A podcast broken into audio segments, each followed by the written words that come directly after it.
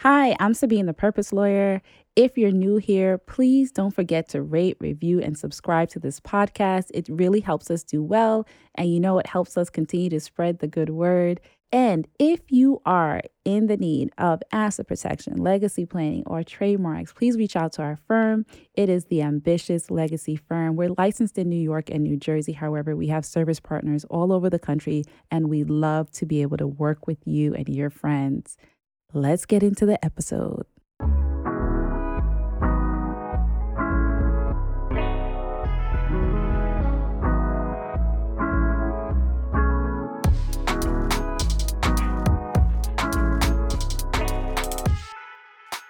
All right. Today I have a special guest. So, first of all, I want to welcome you back to the Ambitious Legacy podcast. I'm your host, Sabine, the Purpose Lawyer. Thank you for listening and thank you for helping me be on purpose.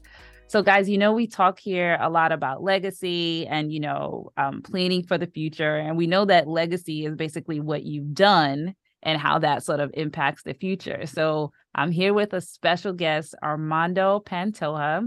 Tall How guy you guys tycoon. doing today? yep, tall guy tycoon. He is um very well known and versed in the crypto web um nft all things digital space and he's mr future futuristic right you're all Yeah. about where things are going so tell everybody like who you are and just like what you've been up to lately So what you say uh, is 100% right. Uh, Armando Pantoja, call me Tall Guy Tycoon. I'm a, what we call, what I call a financial futurist.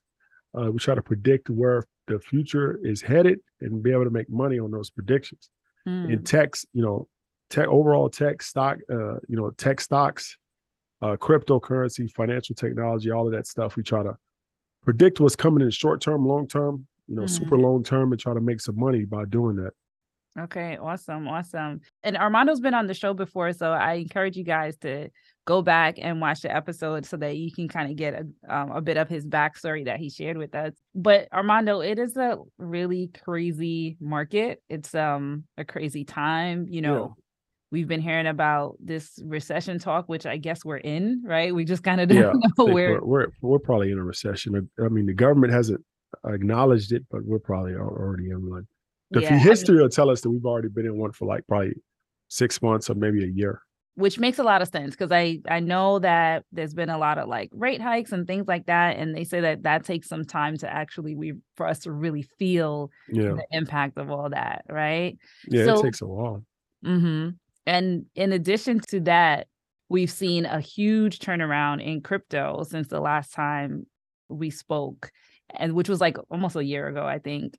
And Yeah. so, what's happening in crypto? Like, can we still rely on this market? Like, what is the future of it? Yeah, I mean, like we were talking about earlier, that uh, we were in Dubai at a conference. One of my things that I spoke about was the market cycles in crypto. Yeah. right now and, and, a, and a crash was predicted right so the things we hear about ftx the things all the news that we hear is that's not what caused the crash the crash Mhm. hap- was going to happen regardless whenever there's a crash in any market you go back to 2008 that's when bernie madoff got caught. When a Mhm. market retracts then all the people that would commit fraudulent acts get exposed. Most people think that you know ftx the auto exchanges all that stuff that's what caused the crash. Nah the crash caused those people to be exposed. And it happens in every market. It happens in real estate. It happens in stock market finances. Mhm. anytime there's a big severe crash people get exposed over leveraged fraudulent acts can't be covered up anymore and they get exposed and that's Mhm. what happened here is that that crash was expected you know because crypto has a four year cycle it's pushed up by what the bitcoin halving it's always has been since the inception of cryptocurrency so every four years 13 17 2020 and Mhm. uh and now 2024 is the next one Okay. uh so there's an 18 month spike up there's a lull period or maybe a retraction and it's another 18 month spike uh, uh 18 months down another 18 months up this was expected and i prepared Mhm. myself for it a while back took some profits invested in real estate kept the rest in there and just going to hold out for the next four years oh, wow. uh, but like I said, is that um, it's no biggie for me. But a lot of people who are beginners don't know that crypto is a lot more volatile than a normal stock or anything else, right? Your Mhm. house, you know, people, most people deal with their houses, 401ks, and it doesn't move 80, 90% down, 80, 90% up. But crypto, that's how crypto moves because the market is not mature yet. right, you right. Go back to before 1929, the stock market moved the same way Oh, because really? There was no, yeah, there, that. there was no regulations. There was Mm, no, and that remember the stock market boomed from 20 to 29. mhm. You know, all the, the flat. And there was a recession crazy. or Remember that? depression, I think. Right. Yeah. Yeah. mhm. But the reason why everybody got into the stock market is because the gains were so crazy, three, four Mhm. times a day. Every everybody got into it, right? Over Mm, 10 mhm. years, there was a crazy boom in the market. Then 29, it was like a super crash. The people jumped out of buildings. You know, all the everybody knows the stories. Yes. Yes. Uh, mhm. but after that, the government put in regulations so that that volatility could never happen again. And it never happened again. It took the public 30 years to trust the stock markets again. Right, you right. Because I remember a lot of people were even not trusting banks. Like they didn't want to keep Yeah. their money in the banks and things like that. Mhm. For years, like, you know, our grandfathers kept the money on the mattresses and stuff like that. It was all because of what Mm-hmm. happened in 29. When the government stepped in, they did some things called circuit breakers, regulations, checked to make sure everybody's legit. It, it, it, it decreased the volatility. So there wasn't these wild swings. Okay. as they were okay. before. So Okay. crypto is like the stock market in 1910, 1920. You know, it's still Yeah. wild, the Wild West. You have mentioned when when you gave that speech in Dubai, you were saying how it's written into the code for it to have these sort of lulls, right? So if that's the case, then how does it mature like the stock market has? Like how does it mature where it's not experiencing these crazy spikes It- or So what, what it is is that because crypto is immature, Mhm. uh, in stocks, for example, in the stocks, there are certain events that cause the stock market to move up and down. Mhm. And they're on the horizon. We know they're coming. But the stock market is so mature. There's so many actors, so many people playing in the stock market, so many experts that they could they, they know what's coming. They could predict for it. And Mhm. actually, the stock market would have events in the future already priced in today. okay. It's coming up in a year. A stock will reflect it in the price of an event that's coming up in the horizon. Right. Mhm. So there's not as much volatility because it's a slow rise up until the event happens. And normally there's a little drop off. okay. But crypto is that a lot of people don't understand the halving. A few people do. And that's what causes the price to go up. And there's not a lot of banks and, and experts involved enough to keep that volatility from being crazy because of that. Okay. So is that like where they say I hear like analysts talking about the stock market and they're like it's already priced in, right? Exactly. Like certain movement is already Yeah. priced in so it the market doesn't get so shaken Exactly. things. So when something happens, like the next day, now it may be a small drop, small up. You're like, why didn't it go up 80%? Why didn't it go? Because they already knew it happened over a longer period of time. Mhm, right? mhm, mhm. And maybe in a year out. Crypto's not like that. It happens instantly. It. all all of that that trading that happens in the stock market over a year, and crypto may happen over four days. So you'll see these crazy dips and ups and downs. That, that makes a lot of sense. And you had mentioned FTX and how there was a crash for like people who don't know what FTX is and what does that mean now? What happened with FTX? What does that mean for the crypto market? So FTX was an exchange. It, it handled about 30 to 50% of all Bitcoin that was exchanged in the world. So when the Bitcoin market crashed or crypto market crashed, FTX was found to be uh, over leveraged, more or less. That Hmm, means that they didn't have enough money to pay off their users or pay up for withdrawals, and, you know, all of this stuff. They didn't have enough money on hand. So Okay. when users started withdrawing money, they didn't have enough. So they start shutting stuff down and it cascaded through their whole operations. And it came to find out they had some bad loans, some fraudulent loans, you know, double dipping in multiple companies, commingling funds. And it was a big mess, which all of that under a good market, all of that never would have been exposed. right. They would continue to be making money. Nobody's pulling their money out. exactly. So billions of dollars coming in, that covers a lot of crazy stuff. But when the, the things get tight, it's not like that no more. You know, Mhm. You, have to be real businessman. And then a shady businessman or not so good businessman gets exposed. The thing about it is FTX is an exchange and that it's connected to a lot of other places in crypto because some people may use this exchange for liquidity.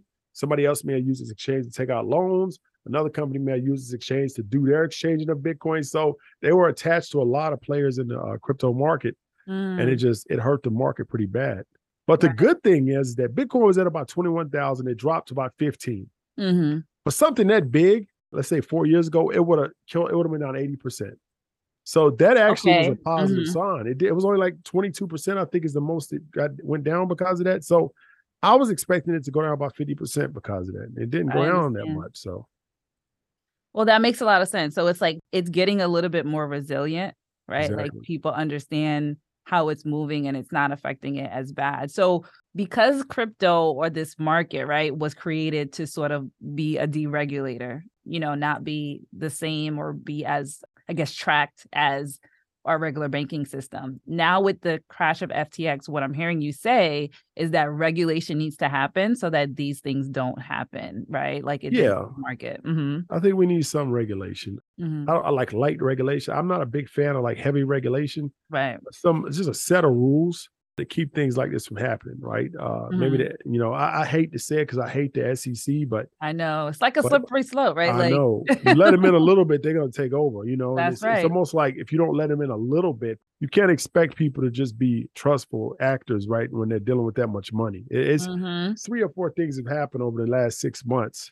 You know, it was another one that uh, Luna, uh, Terra Luna, you know, six months ago, that was a big deal. Everybody forgot about that. You know, mm-hmm. so things move on and people forget it's a big thing. And I think we just need some regulation now. I don't know.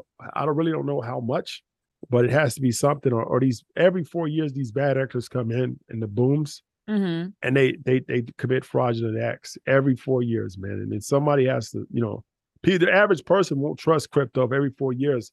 You know, they got a one in ten chance of losing everything. It's not going to be good for the market. So we need some kind of regulation just to make people, you know, feel safe and secure in this yeah. market that's the like stuck in between a rock and a hard place. Like we don't want regulation. We want it to be sort of the wild, wild west, but nobody's trying to lose when it really comes down to it. Yeah. So then you're like, okay. it's a wild west when you're winning. When you're losing, everybody screams for regulation. Exactly. Exactly. so you think the market is gonna continue to do what it does in terms of the crypto market? It'll rebound. I mean, I, I would expect, uh, really, to be honest, over the next year or so, as people start giving up, selling, excitement of crypto is going to die down. I've been through this twice before. Okay. It's even some conferences that are going on today that's nobody there, you know, because really all the excitement is gone. I've been to conferences when the excitement is high, packed full of people, mm-hmm. you know, mm-hmm. cars outside, Lambos, you know, girls dance, all this stuff. Wow. In the mm-hmm. in the in the bear markets, you back the regular businessmen in you know in blazers and just you know just boring like a regular business conference. Right, right. It's That's not hype. crypto is. It's not. It's completely night and day from when the market's hot and when it's cold. Wow. And, uh, and I think we're going. I'm pretty sure we're going into like a two year period. Okay. Everything's gonna be cold like that again. And, and that's okay with me. That's what I build. And that's what I make a lot of my money is in the cold times. Mm-hmm. Uh, that's what I, I built a company in the cold times. I've done great investments. I made my best partnerships. All mm-hmm. of these during those two years when nobody's everybody's looking away. When everybody gets hot, I'm already, you know, in You're position well. Yeah. I saw you posted something about about Chase and how they did like a trademark of uh, digital coin or something something. Yeah. So tell me a little bit about that. So they trademarked a wallet uh, mm. address. Okay. But that's just another example of like what I just said is that corporations, the lead, the rich, and the banks, they will build during these times. They've done it right. two times before. When everybody else look away, the average retail consumer, retail investor is looking away, that's when they start building. That's when they built the infrastructure, hire employees, yeah, uh, figure out what they're going to do. This is a, a, my little conspiracy theory, right? That the banks basically play a part in these um, lulls even though you said it was already written it. into the yeah. code. But you know, the way they move their money plays a part into affecting exactly. the price. They wait for it to come down. And just like you're saying, they do what they have to do to get in position because before it was too high and they weren't ready, right? Yeah. So now they have an opportunity to really build infrastructure, get the regulation because now people are going to buy into regulation. And they got to slow the boat down. That's what they mm-hmm. do. They because they corporations are very slow. They they have they move like a, a cruise ship, very very slow. Like a small company can is very agile. It can move back and forth. A big company can't do that. So they have to slow everything down. And one way they do that is negative news. Mm. You know, getting you to look away, giving you to give up. Then they got a two year period where they can build up. Yeah, I definitely see that um, happening, and I feel like also in the in the stock market as well because of the fact that you know consumers were getting too either savvy or playing the game too well or had too much liquidity so they're like okay things got to slow down. So yeah. i mean it, it may be a little conspiracy theory but i really do believe based upon what i've been seeing. So like now it's an opportunity. Like where do you see the opportunities? Like what you don't have to tell us what you would be doing but like if you if someone asked you for advice what would you say Uh, I mean, there's two ways, and I've actually helped a few people get into the crypto game. Okay. Because there's two ways you can get into crypto, right? And the, the lowest barriers to entry. One is invest in it when it's low. You know, just buy a little bit every week. Mm-hmm. Invest in the coins, just wait for them to come back. The top five are always okay. okay. The second way is to you can integrate your business into crypto. For example, if you got a service product or something like that, maybe really services, you can like create a service to where you can, you know, help people got a girl, a, a woman, I should say. Mm-hmm. Uh, she was doing PR and marketing. And I told her, look, I said, you could go to crypto conferences where the market's so new, it's so immature, is that you'd be an expert in that field if you just know a little bit about crypto. Mm. I said, take all the skills that you have in marketing, learn a little bit about crypto, marry those two together, and then just start going to conferences, handing out cards. Because mm-hmm. it's so new that I mean, most people only been in it two or three years. Right. You know, you can catch up, you know, in three months, you can catch up on knowledge. It's really a month. If you really tried, if you, you really on knowledge to somebody that's been an expert that's been in there three years. And when you do that, now you got a you got an edge on everybody else. Like, see, for mm-hmm. example, lawyers. Like crypto lawyer makes a lot of money mm-hmm. in the hot markets. I mean, millions a year mm-hmm. because there's not a lot of crypto lawyers. A lot of the lawyers that work crypto lawyers move away from it in the bad times, mm-hmm. and there's only a few that are still there. So when the hot times come back, the people who left can't adjust fast enough. Right. People already there make all the money. And that's a, any kind of services like that, marketing, PR, you know, metaverse stuff. A lot of those things are wide open. So you're saying for the average individual looking for opportunity right now to learn yeah. as much as they can learn about these markets. Learn as much as you can. Mm-hmm. And find and- a way you could fit into it because the market is so new that anybody can be an expert, anybody can be a, a big player in this it's this mar- this movement. Yeah, I think you know for people who haven't um, seen market cycles, they don't realize how much of an opportunity there is now at you know, or how new it is, I should say. Like we still feel like we've known about it for a little bit, but it's still so infant. Like you said, the stock market was 1929, right? And like yeah. it barely hit 20 years, right, with crypto being alive. Yeah, and uh that's a good point. Is that uh like I said, things are very, very new. Mm. You know, uh, and like like for example, most technologies have an adoption curve of like 20 years. Mm. Most technology, the internet, like the internet was uh talked about in the early 80s, uh 80 late 80s, it became like where the average person could use it. Mm-hmm. Early 90s, the World Wide Web, the web pages that we use every day started. Mm-hmm. I didn't have a computer in my house in 2003. And remember, what was the internet back then? Nothing much. Yeah, That's chat it. rooms and stuff Link like web that. Page and chat rooms, mm-hmm. right? And it evolved. Like right now, we're talking over Zoom on the internet. It evolved into something that most people would have never imagined, right? In those days. So crypto, if we look at crypto more as a technology platform, it's going to evolve into something that nobody, I don't even know, you know, somebody that no, none of us could ever even imagine that it would evolve to. Mm-hmm. A lot of times you got to be able to see the power of the platform. Like most people, couldn't see the power of the internet in the late 80s. Like, what is this? Like, who's going to go? Nobody's going to do this. Mm-hmm. You know, mm-hmm. most people would look at it and say, this is boring. Nobody's going to do this. Like, right. why would you just, you know, go to the library? It's a lot faster, a lot easier instead of trying to figure this all this out. Mm-hmm. Yeah, because the platform was powerful. And the, you got to expect users and the world to build on this platform. That's what's going to happen with crypto. Yeah. It takes a while for that to happen 20 years. That's a great point. Another thing that I've noticed from like a year ago, like NFTs were really hot. I know it's like a form of digital, maybe not currency, but like, you know, digital platforms or it impacts digital platforms or lives on digital platforms. But I haven't heard a lot about that now. So what has changed in the NFT market? So like my personal opinion as mm-hmm. the artwork okay that was uh, NFT based, I think all of it's dead. It's never coming back. Really? Okay. Yeah, I, I, just don't think I don't. I always thought that, and it's a re, it's a reason. It's, a, it's several reasons. I think is because the mm-hmm. one reason because the barrier to entry is way too low. Anybody can do it. Anybody. So it's gonna be. I knew the market was gonna be flooded pretty soon, mm-hmm. and I knew that pretty soon the uh, excitement, the values would drop, and then you wouldn't be. People would just lose their money. And I knew that from the beginning because every crypto upcycle there's an exotic way that people try to use the blockchain, mm-hmm. and they say it's gonna change the world, and they make money on it. It disappears. Every single one. Right. NFTs was just this cycle. Okay. Right? Mm-hmm. So, and I knew it from the beginning because last cycle was ICOs. The cycle before it, it was DAOs. You know, it's always something okay. that people try to use it and you know make some money, and then a lot of people get excited, not understanding what they're in. Mm-hmm. It's almost like a you know like, like, a money grab, like a money grab. But I, I don't think everybody's in there is for money grabbing. Right. But it's the money grab is so big of an opportunity that That's everybody true. comes into it. It's too many people. Yeah. You know, they're willing to take the risk for the upside, the potential exactly. upside. Mm-hmm. The upside is so high. Like in in the heyday of NFTs, you mm-hmm. could make an NFT collection overnight. That's how fast you could do it. Wow. Overnight, you could, like if I stayed up all night with four of my friends, we could have a website, everything, all this, everything we needed to run an NFT sale mm-hmm. up by morning. That's how easy it was. Mm-hmm, you know, mm-hmm. and people did that, made a lot of money. Right. But uh I, it's something that I, I knew that it wouldn't last. Some of the NFTs may come back, like the Bored Apes or whatever. I don't know, but 99% of them will never come back because it's just it's just too easy to get involved in it. Like maybe some of the ones with like Gucci put out a, a set, I think, and maybe some, some of those like that yeah. will stay around. But like I remember it was like a 14 year old girl put out a collection made six million dollars. Wow. Like I'm happy for her.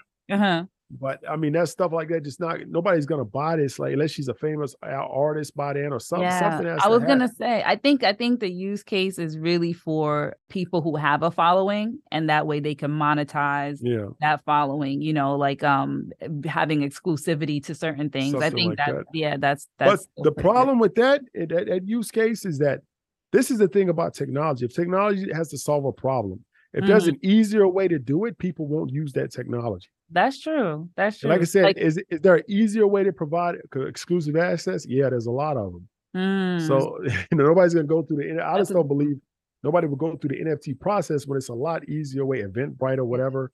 When you it. said that, it made me think about CDs. How we had CDs for such a short period of time because there yeah. was an easier way to do it that came right on its heels. Yeah. So that makes a lot of sense.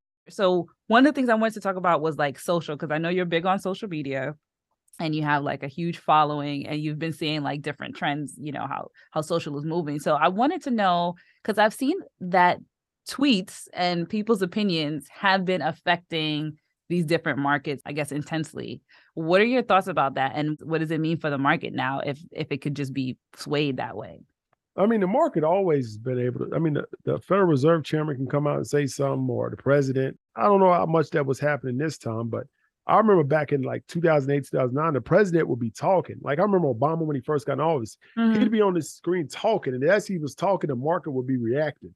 Wow. Like to what he said. It, I don't think that happens as much as it used to anymore. I, I don't know what had changed, but I remember that. Like mm-hmm. he would say something, obviously would drop, and then he would say right. it would go. It was like it, was what he was saying.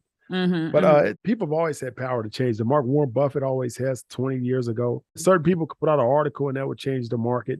Uh, so I don't think that's going to change. I just don't like they shouldn't be like it's the difference between giving your opinion and meddling in the market. You know? Right. Yeah. Like if you mm-hmm. hold shares or something, or it's your competitor or something like that, I think that should be regulated more. I agree. I definitely think so too. Cause it's like it's almost like insider trading, right? You know something is about to affect yeah. the market and you're benefiting from it. That's a lot of great insight. Thank you for sharing that. So I know you have some things coming up on the horizon and I want to know like what's going on with you as you prepare in this particular market. One thing is that you definitely have a book coming out.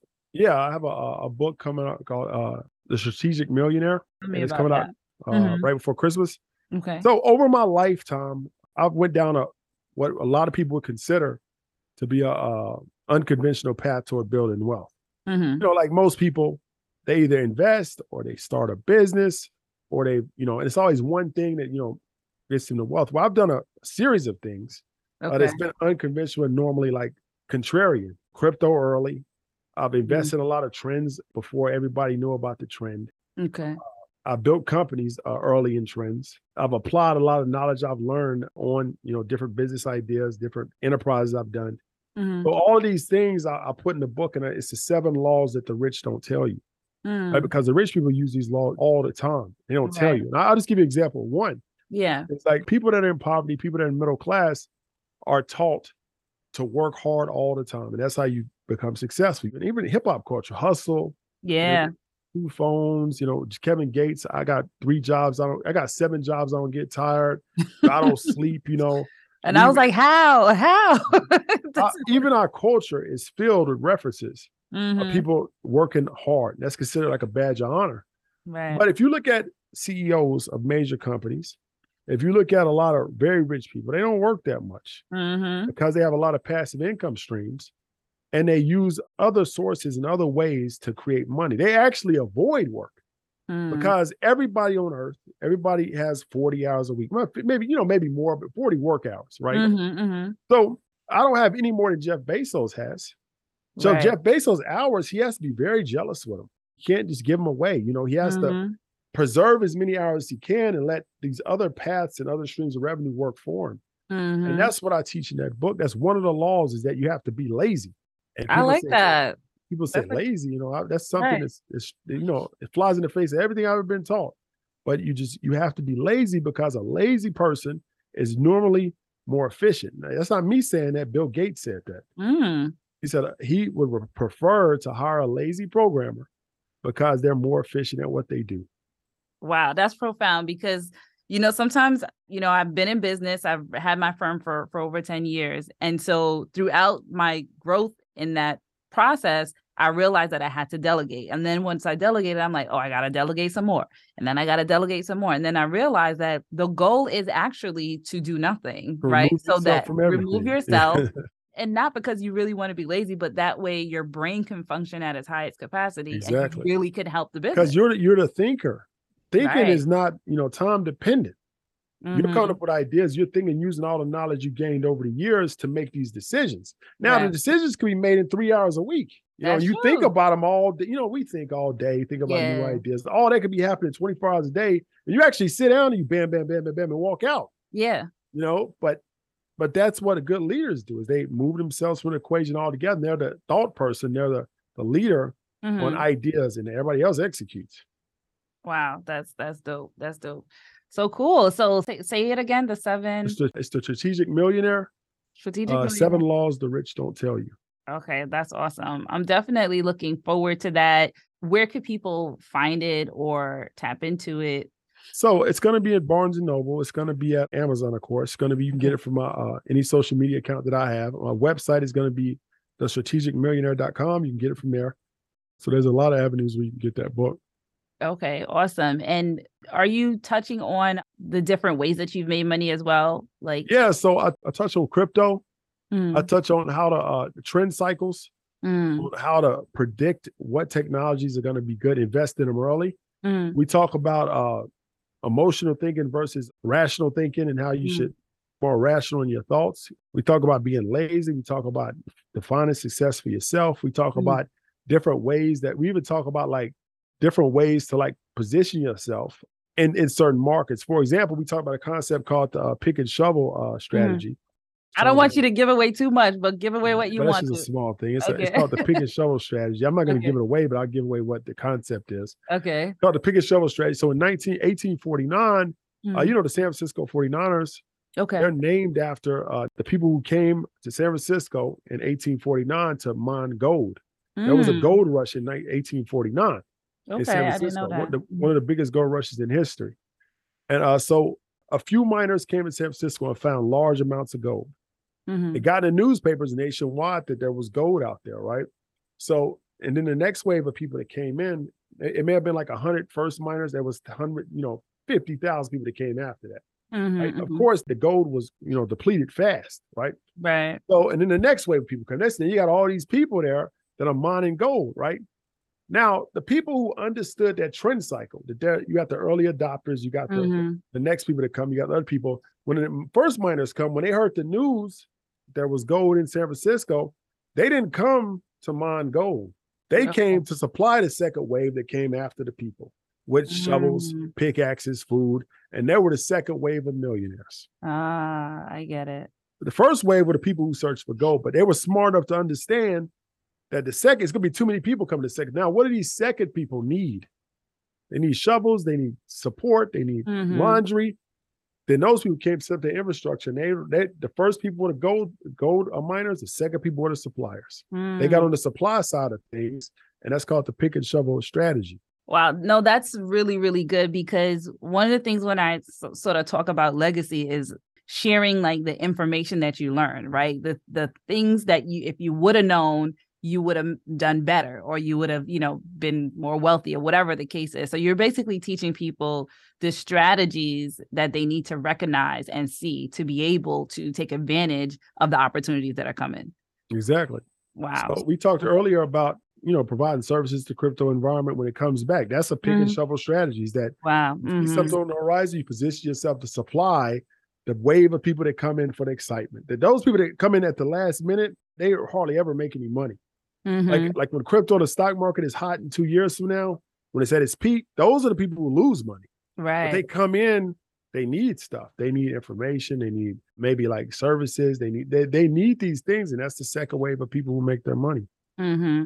Wow, that's dope, Armando. I'm excited about your book. I definitely want to read it. And I think that's one of the things that people need right now, right? You need to be, like you said, educating yourself, getting information, positioning yourself. So this is going to be like a blueprint to help you, yeah, you know, kind of walk yourself through that process. It's a good word. I'm going to use that blueprint.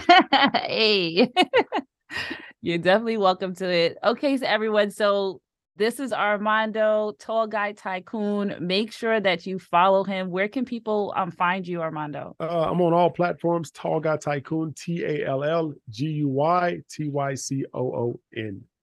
Okay, awesome, awesome.